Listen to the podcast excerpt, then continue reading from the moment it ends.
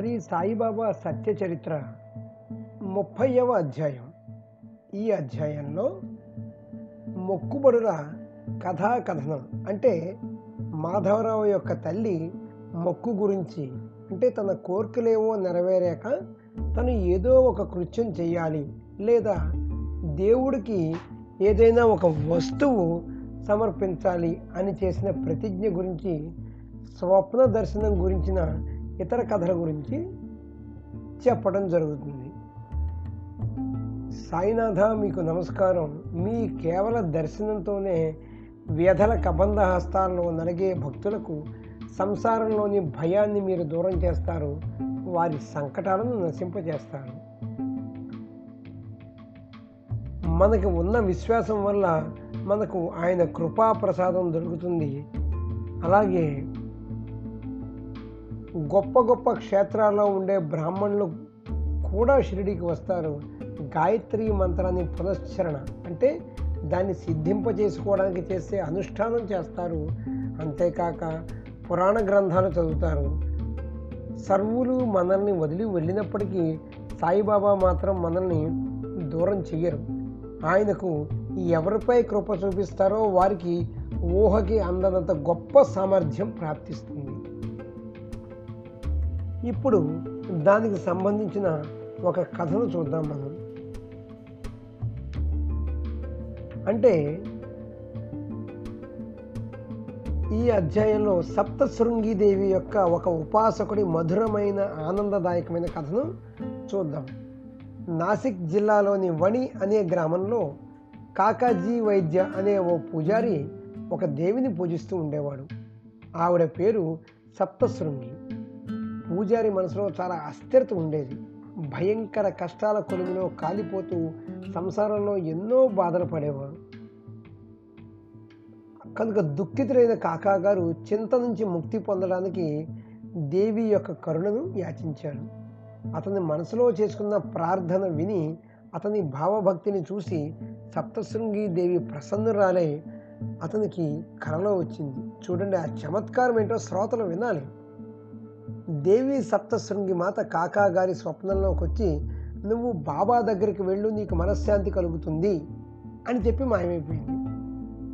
ఈయనకి బాబా ఎవరో తెలియదు. ఈ బాబా ఎవరు? ఎక్కడ ఉంటారు? ఈ వివరాలన్నీ దేవి చెప్తుందని మనసులో కాక ఎంత ఉత్సాహపడ్డాడు. కానీ వెంటనే కళ్ళు తెరుచుకున్నాయి. కళ కూడా ముగిసిపోయింది. దేవి చెప్పిన ఈ బాబా ఎవరు అని కాక తెగ ఆలోచించారండి. అంటే బాబా అంటే బహుళ త్రయంబకేశ్వరుడై ఉంటారని కాకా గారి మనసుకి నిశ్చయంగా అనిపించింది. త్రయంబకేశ్వరుని దర్శనం చేసుకోవడానికి అతను వెంటనే అక్కడికి వెళ్ళాడు. అయినా సరే మనస్సులోని అశాంతి పోలేదు. అతని మనసులో క్షోభ ఏమీ పోలేదు. అయినా సరే రోజు ఉదయాన్నే స్నానం చేసి రుద్రాధ్యాయ ఆవర్తన చేసి శివలింగం మీద సతతము అభిషేక ధారలను వర్షించేవాడు. తిరిగి కాకా గారు వణికి తిరిగి వచ్చాడు దేవి దగ్గరికి వెళ్ళి అత్యంత దయనీయంగా త్రయంబకేశ్వరానికి నన్ను ఎందుకు పంపించావమ్మా? ఇప్పటికైనా నా మనసును స్థిరం చెయ్యి. అంటే చమత్కారం చూడండి. దేవి ఆ రాత్రి మళ్ళీ అతనికి కళ్ళలో దర్శనం వచ్చి నేను బాబా అని చెప్పినది షిరిడీలోని సమర్థ సాయిబాబా గురించే అని చెప్పారు. మరలా ఒక కన్ఫ్యూజన్ షిరిడీ ఎక్కడుంది? అక్కడికి ఎలా వెళ్ళాలి? ఈయనకి తెలియదు. అక్కడికి వెళ్ళడం ఎలాగో అదేమీ అర్థం కాలేదు. కానీ సత్పురుషుల మహాత్ముల చరణాల్లో ఆసక్తిని వారి దర్శనం చేసుకోవాలని మనసులో కోరికను పెట్టుకుంటే వాళ్ళు యొక్క ఉత్తమ ఇచ్చను సత్పురుషులే కాదు ఈశ్వరుడు కూడా నెరవేరుస్తాడు. నిజానికి సత్పురుషుడే ఈశ్వరుడు. సాయిబాబా దర్శనానికి ఎలా పోవాలి అనే చింత కాకా గారి మనసును పీడిస్తూ ఉండేది. అయితే ఇక్కడ అతను చిరునామాను వెతుక్కుంటూ షిరిడి నుంచే ఒక అతిథి వచ్చాడండి. చూసారా ఆ అతిథి పేరు మాధవరావు. అతనికి వంశపారంపర్యంగా వచ్చిన పేరు దేశపాండే. అతను తప్ప ఇతరులు ఎవరూ కూడా బాబా దగ్గర అంత చనువుగా ఉండేవారు కాదు. ఆయన్ని బాబా కూడా కడుపున పుట్టిన బిడ్డలాగా ప్రేమగా చిలిపిగా అరే ఒరే అని కూడా పిలిచేవారు. అలాంటి ఆ అతిథి ఆ క్షణంలో వణికి వచ్చాడు. మాధవరావుకి చిన్నతనంలో జబ్బు చేసినప్పుడు మాధవరావు యొక్క తల్లి సప్తశృంగి దేవికి మొరపెట్టుకుందట. వీడిని నీ ఒడిలో పెట్టాను. వీడిని బతికించడం చంపడం అంతా కూడా నీ చేతుల్లో ఉంది. నా బిడ్డ బాగైతే నిశ్చయంగా నీ పాదాల్లో పెడతాను అని దేవికి మొక్కుకుంటే ఆ పిల్లవాడికి నయమైపోయింది. వైద్యుడేమిటి దేవుడేంటి పని అయిపోయాక వాళ్ళని మర్చిపోతామండి మనం మొక్కు అనేది కేవలం కష్టాలు ఉన్నంత వరకే గుర్తుంటుంది. ఒకవేళ తీర్చకపోతే భయం అనేది ఒక కారణం అవుతుంది. సరే ఎన్నో రోజులు నెలలు సంవత్సరాలు గడిచిపోయాయి. మాధవరావు తల్లి ఆ మొక్కు మరిచిపోయింది. చివరికి తన మరణ సమయంలో చనిపోయేటప్పుడు చూసారా ఆమె మాధవరావుకి ఇలా చెప్పింది నీకు ఒక మొక్కు మొక్కానయ్యా. అది మొక్కి ఎన్నో సంవత్సరాలు అయిపోయింది. తీర్చాలి తీర్చాలి అనుకుంటూనే నాకు ఈరోజు వచ్చేసింది. వెంటనే దేవి దర్శనానికి వెళ్ళు అని చెప్పింది. అలాగే ఓసారి ఆ తల్లి రెండు స్తనాలకి చర్మ వ్యాధి వస్తే భరించరానంత బాధ కలగడం వల్ల ఆమె దేవికి మరో మొక్కు మొక్కుకుంది. నేను నీకు సాష్టాంగ నమస్కారం చేస్తాను. ఈ యాతన నుంచి నువ్వు నన్ను తప్పిస్తే నీకు రెండు వెండి స్థానాలను సమర్పిస్తాను అనుకుంది. అంటే తీర్చుకుందామని అనుకుంది. అది కూడా తీర్చుకోలేదు.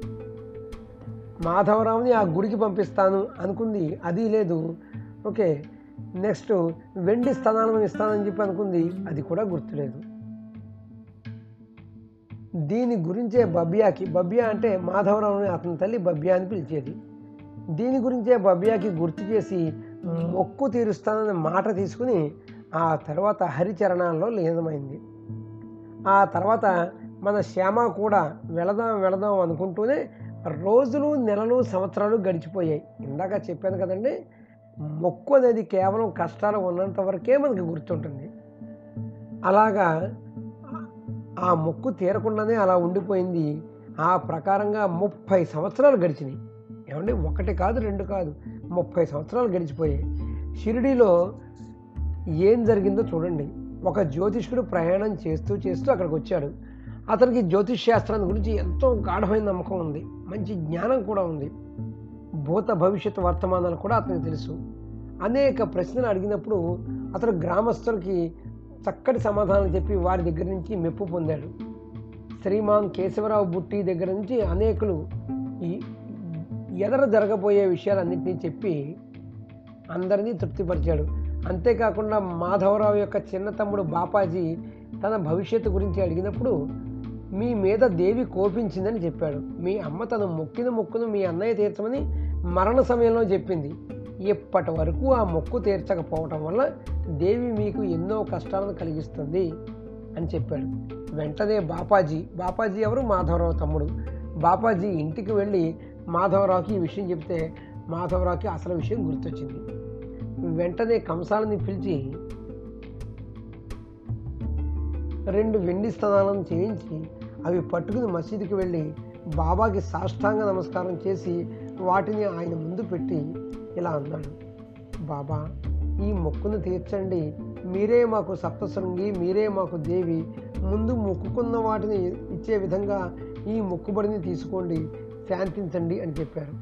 దానికి బాబా సప్తశృంగి మందిరానికి వెళ్ళి ఆమెది ఆమెకే ఏమో నీ చేత్తో వీటిని అలంకరించు. ఆవిడ యొక్క చరణాలపై పెట్టు. అన్నాడు వెంటనే మాధవరావు మనసుకి ఈ ఆలోచన నచ్చి దేవి దర్శనానికి వెళ్ళడానికి నిశ్చయించుకుని ఇల్లు వదిలి బయలుదేరి అక్కడికి వచ్చాడండి. ఇది కథ. నిజానికి మనం ఎవరి గురించి చెప్పుకుంటున్నామండి? ఇందాక దేవి భక్తుడైన ఒక పూజారి గురించి చెప్పుకుంటున్నాం. ఈ రకంగా మాధవరావు వచ్చి ఆ పూజారిని అంటే కాకాని కలిశారు. మీరు ఎవరు ఎక్కడి నుంచి వచ్చారు అని అడిగితే అతను షిరిడి నుంచి వచ్చాడని తెలిసి అతని ఆనందానికి ఇంకా అంతు లేకుండా పోయింది. వారిద్దరూ అమాంతం కౌగిలించుకుని అలా వాళ్ళిద్దరూ ఆనందించుకుని సాయిబాబా లీలలను ముచ్చటించుకున్నారు. శ్యామ యొక్క మొక్కు కార్యక్రమం అయిపోగానే ఆయన శ్రీ షిరిడి బయలుదేరారు. మాధవరావు లాంటి వారి సాంగత్యం అందులోనూ అది కోరకుండానే లభించడం వల్ల ఆ పురోహితుడు ఎంతగానో ఆనందపడిపోయాడు. శ్యామ మొక్కు తీర్చిన తర్వాత తపనతో ఆతృతతో కాకా గారు షిరిడికి బయలుదేరారు. షిరిడికి రాగానే గొప్ప ప్రేమతో ఉత్సాహంతో సాయిబాబాను దర్శనం చేసుకుని కాకా గారు బాబా చరణాలకి నమస్కరించారు. అశ్రు పూర్ణ నయనాల నుంచి జలజల కారే కన్నీటితో వాటిని కడిగారు. దర్శన సుఖంతో సంపన్నమయ్యారు. చూసారా చాలామంది కళ నిజమవ్వాలి అంటే ఆ కళ తెల్లవారుజామున వచ్చి ఉండాలి. అలాంటి సమయంలో వచ్చిన కళలే సఫలమవుతాయి అనుకుంటారు. కానీ ఈ షిరిడి స్వప్నాలు ఎక్కడ? చూసారా ఈ షిరిడి గురించి వచ్చే స్వప్నాలు ఎక్కడ ఎప్పుడు వచ్చినా సరే భక్తులకు అవి ఏ అవాంతరాలు లేకుండా ఒక గొప్ప అనుభవాన్ని కలిగిస్తాయి. దీని గురించి మీకు ఒక చిన్న కథ చెబుతాను. ఒకసారి మధ్యాహ్నం రెండు గంటలకు బాబా కాకా దీక్షిత్తో ఇలా అన్నారు గుర్రబండి తీసుకుని రహతాకి వెళ్ళు. కుశాల భావుని తీసుకురా. అతన్ని చూసి చాలా రోజులైంది. నీవు గుర్రబండి తీసుకుని రహతాకి వెళ్ళి కుశాల భావుని తీసుకువస్తే అతన్ని చూడాలనిపిస్తోంది. కనుక అతన్ని తీసుకురమ్మని నిన్ను పంపించానని అతనితో చెప్పు అన్నారు. దీక్షిత్ ఆ ఆజ్ఞను శిరసావహించి గుర్రబండి చేసుకుని వెంటనే రహతాకి వెళ్ళి కుశాల భావన్ కలిసి తన రాకకి కారణం చెప్పాడు. బాబా కబురు అందుకున్న ఆ కుషాల్ బావుకి వెంటనే ఇప్పుడే నిద్రపోయి లేచాను. నిద్రలో కూడా బాబా నాకు ఇదే ఆజ్ఞ ఇచ్చారు. మధ్యాహ్నం భోజనం చేసి ఇలా జారికిలబడి విశ్రాంతి తీసుకుంటున్నప్పుడు బాబా నాతో స్వప్నంలో ఇప్పుడే షిరిడీకి బయలుదేరు అన్నారు. నా కోరిక బలపడింది కానీ ఏం చేయను? దగ్గరలో గుర్రం లేదు.